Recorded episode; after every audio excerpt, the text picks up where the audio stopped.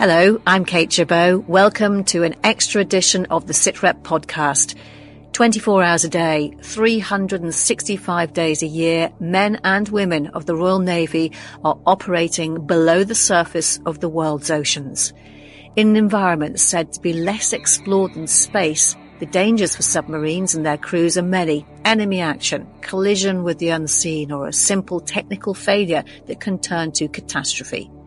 But how do you learn to lead operations and people in that dangerous environment? And what can we all learn from the process? The former commander of HMS Turbulent, Ryan Ramsey, went on to lead the submarine command course and details the incredible pressures that potential captains are put through in his new book, A View from Below. On SITREP this week, we discuss those pressures and how the seemingly impossible training scenarios can turn to real world emergency in seconds. On this extra podcast, he shares much more, including how he battled the clock to save his crew's lives in his most perilous moment of command, why we need to rethink can-do attitudes, and how three key principles of submarine command can help us all. This is my second book. The first book was um, quite a raw encounter about my last year in command of uh, HMS Turbulent. I really enjoyed that, and I did that for um, for legacy. I did it because I'm going to get old one day and I'll forget everything. and I thought I thought it'd be really good if I actually wrote stuff down while I could still remember it. And and actually for the crew itself, so the crew all say the same thing. It's an accurate reflection of what we did, and they use it to remember remember what we did in that amazing amazing year and amazing crew. This one was slightly different because I've been away from the submarine service and I've led in a variety of organisations um, I suddenly I, I, look at I look at the world slightly differently, and I think there are lessons that uh, the business can learn from the military, and there are also lessons that the military can learn from business. And I think via the submarine command course and, and framing it around that, it's been able to be uh, I've been able to share both ways. So it's not mm. just um, it's not just lessons from the submarine command course to the business world or to people who are starting their leadership journey. It's also for serving people to look at and say, okay, yeah, that does translate across, and I get that and translate back. And that's the feedback I've had so far is pretty pretty much that. And what kind of organisations have you led since you left the Royal Navy? Um, so, so uh, leaving the Royal Navy, I went to an oil rig first. So I, I was first non-Shell person to lead on board um, their most complex platform in the North Sea, and that was also that was an experiment from Shell to work out whether you had to be a journeyman all the way up to that position, or you could just jump in and lead, which I proved you could jump in and lead. I led strategically uh, at National Grid as um, head of construction across the UK, which was a 147 major projects, team of 250 full-time employees and about 4,000 contractors. And then I've also led in the um, small medium enterprise, which which is exceptionally exciting, very dynamic, um, a lot of hands-on stuff uh, to do. So so in, in, a variety of different areas. You were talking just just now about uh, the military can learn from business and business can learn from the military, and the premise uh, is to share those lessons uh, from the C phase of the course with the civilian world. How does it translate? What can you share? We can share quite a lot. So everybody has their own process for making decisions. Everybody has their own process for how they deal with um, different activity and it's about sharing um, sharing some of those processes. So later in the book, I talk about, for example, uh, a leadership model that's so simple that anybody can take it on. And, and the reason I've done that is because there, there are a zillion books that, about leadership out there. Some of them are so complex, it's incredible. And yet, what I've done is look at every leadership model that I've ever operated with, compared it with the submarine command course, which we know is an incredibly high quality, um, high quality first rate course and gone, actually, there's only three simple things you need to worry about with it. And if you can concentrate mm-hmm. on those and make it as simple as possible, um, then you're going to be able to, uh, able to manage your team effectively. And yet, I suppose on, a submarine, the boss doesn't go home at night. You're all stuck there hmm. together for weeks on end. I suppose you could compare that to being on an oil rig as well. But what kind of pressure does that put on you uh, as the captain to get the leadership right in a closed environment where you could come under enemy attack at any moment? Yeah, the, the, there's huge amounts of pressure there. So, so, um, but you, you can only be yourself. Firstly, right? You are who you are.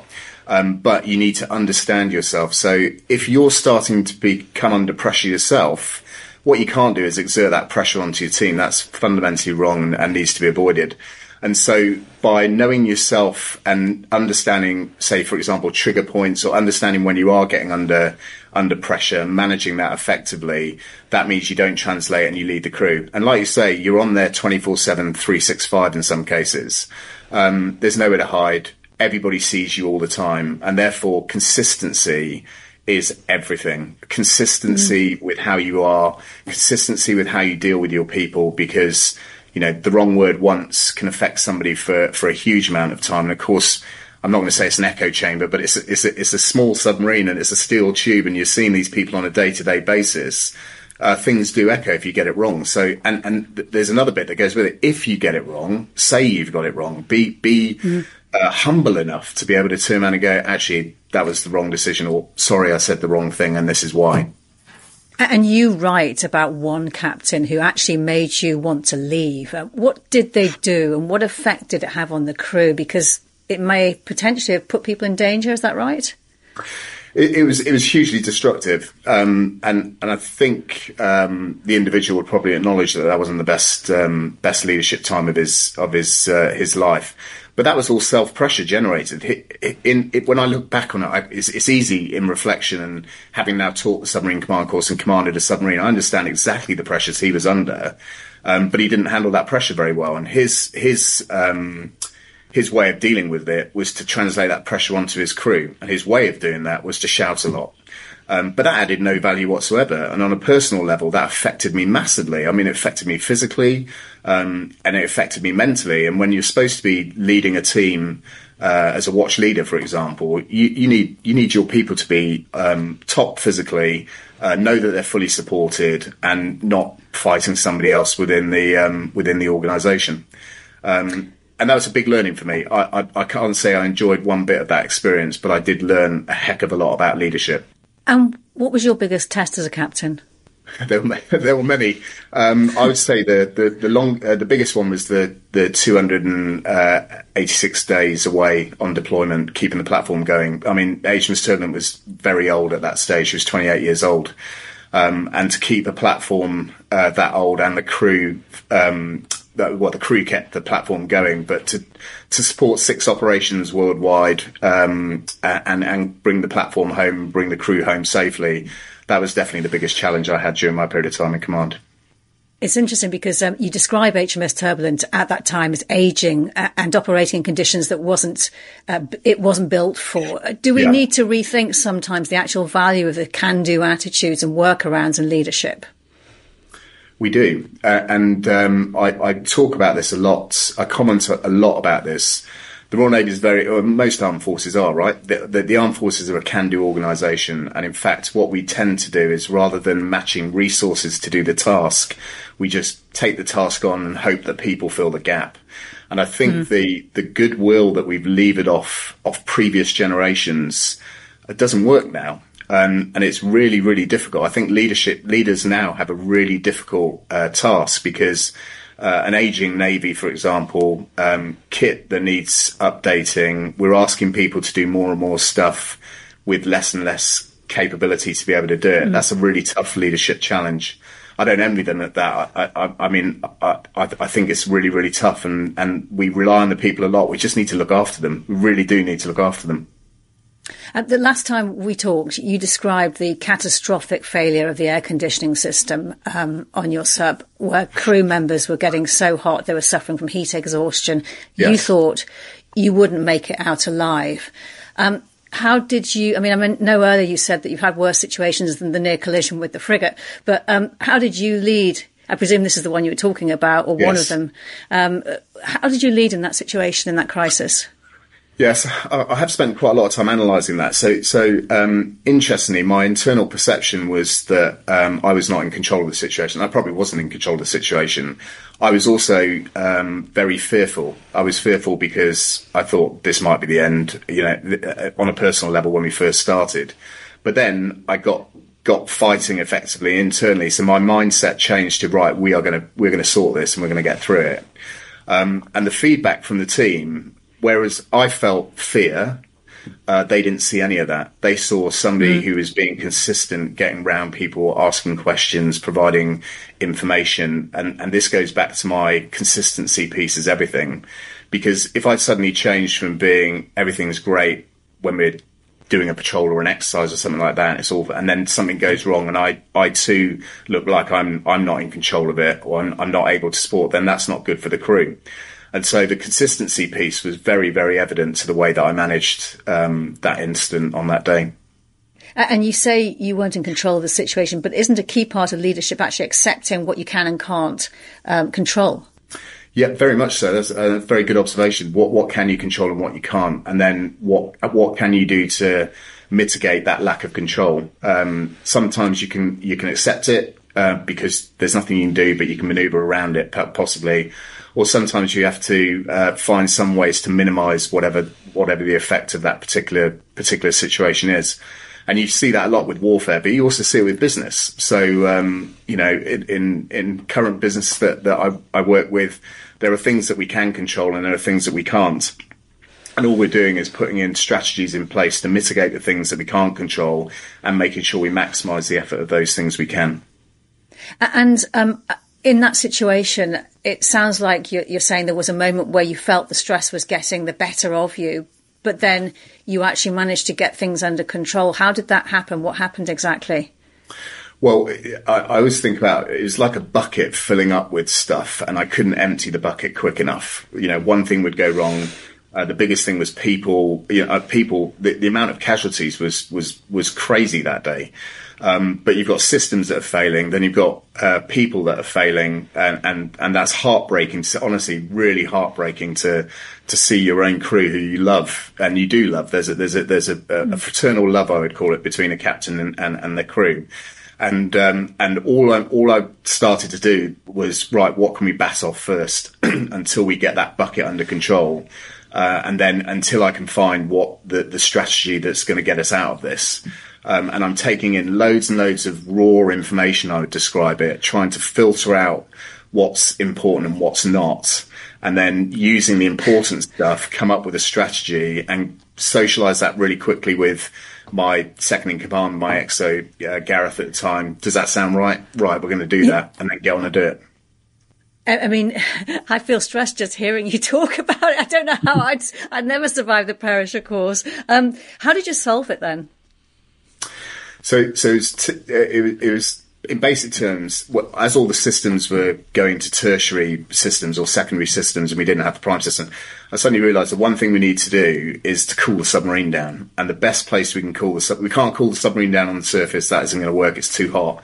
We need to get deep. And the reason we knew that was because as we were coming into um, into the Gulf uh, we'd been recording all the data, environmental data. So we knew, for example, you come out of the Red Sea, um, it's like 26 degrees, but actually, as soon as you enter into um, the Gulf of Aden, the temperature decreases. And if you go deeper and deeper, the temperature decreases more.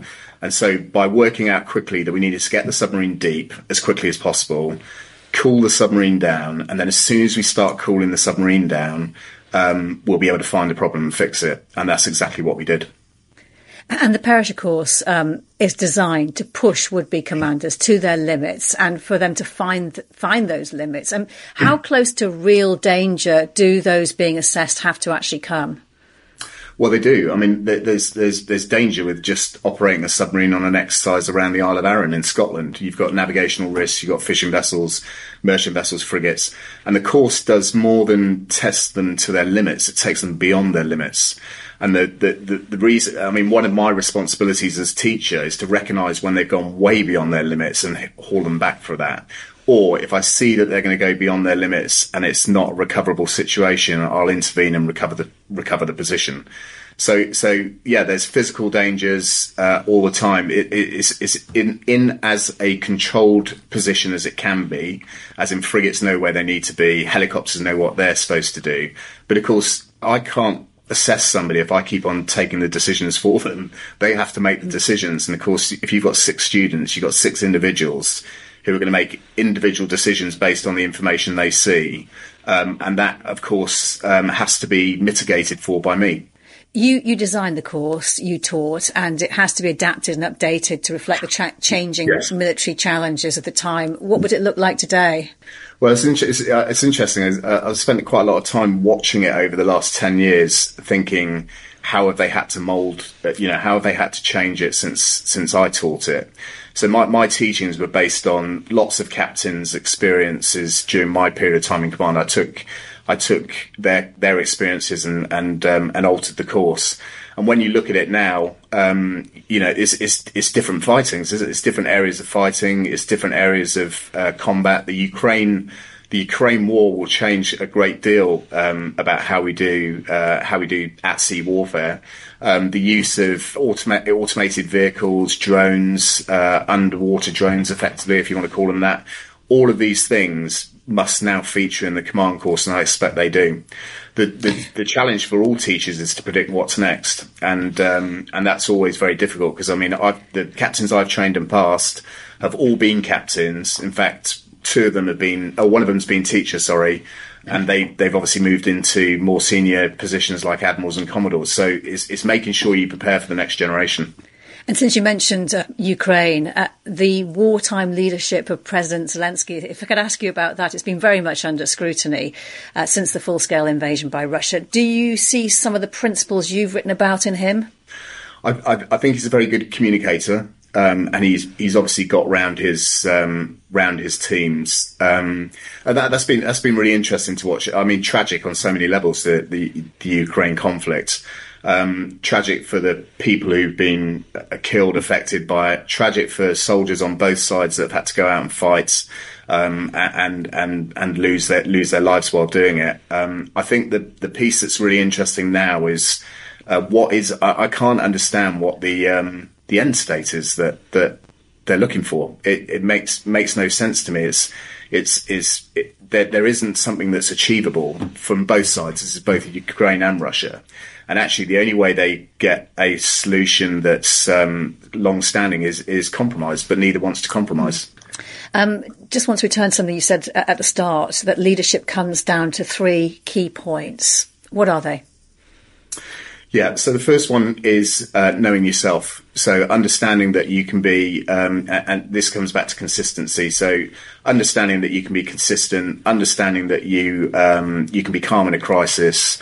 Uh, that you communicate effectively. The second one is um, knowing your team, and that means understanding the limitations of individuals within your team, uh, how you can get the best out of them, allowing them to fail, um, empowering them. And empowerment is a really difficult thing because if you empower somebody too much, then they fail. That's not a great experience for them. But you need to you need to circulate that. And then the last one is direction and guidance, and and it's not not about telling the team how. It's telling the team what needs to be achieved and why, and then making sure that the team are able to come up with the how. And and those three things work really really well. And just on a personal note to finish, um, Ryan, I understand you're now a qualified football referee. Um, do you ever get to apply the lessons of commanding a submarine on the pitch? Um, so I do actually. So, um, so I, my first game in charge was an absolutely shocker of an experience because I was be nice to everybody and um, I didn't control the game very well. And it was an inner Glaswegian side versus Royal Navy Scotland. So it's kind of hard work. Um, from, but going on from there, what I did do was employ a whole load of things. So briefing the teams before we start what was acceptable and what was not, and that I was going to stick to that. Communicating with the teams, um, communicating with the teams all the way through the game. And um, yeah, feedback's been good. Yeah, and the book's going well too. Yes, yeah. The the um, second book, A View from Below's uh, doing well. Um, my third book should come out at the end of, um, hopefully, the end of next year, maybe halfway through uh, 2025, which will be a fiction novel this time, but also based mm. around submarines. You're a busy man, Ryan Ramsey. Good to speak to you. Thank you so much for your time. And Ryan's book, as he said, A View from Below, is out now. News, discussions, and analysis. This is SITREP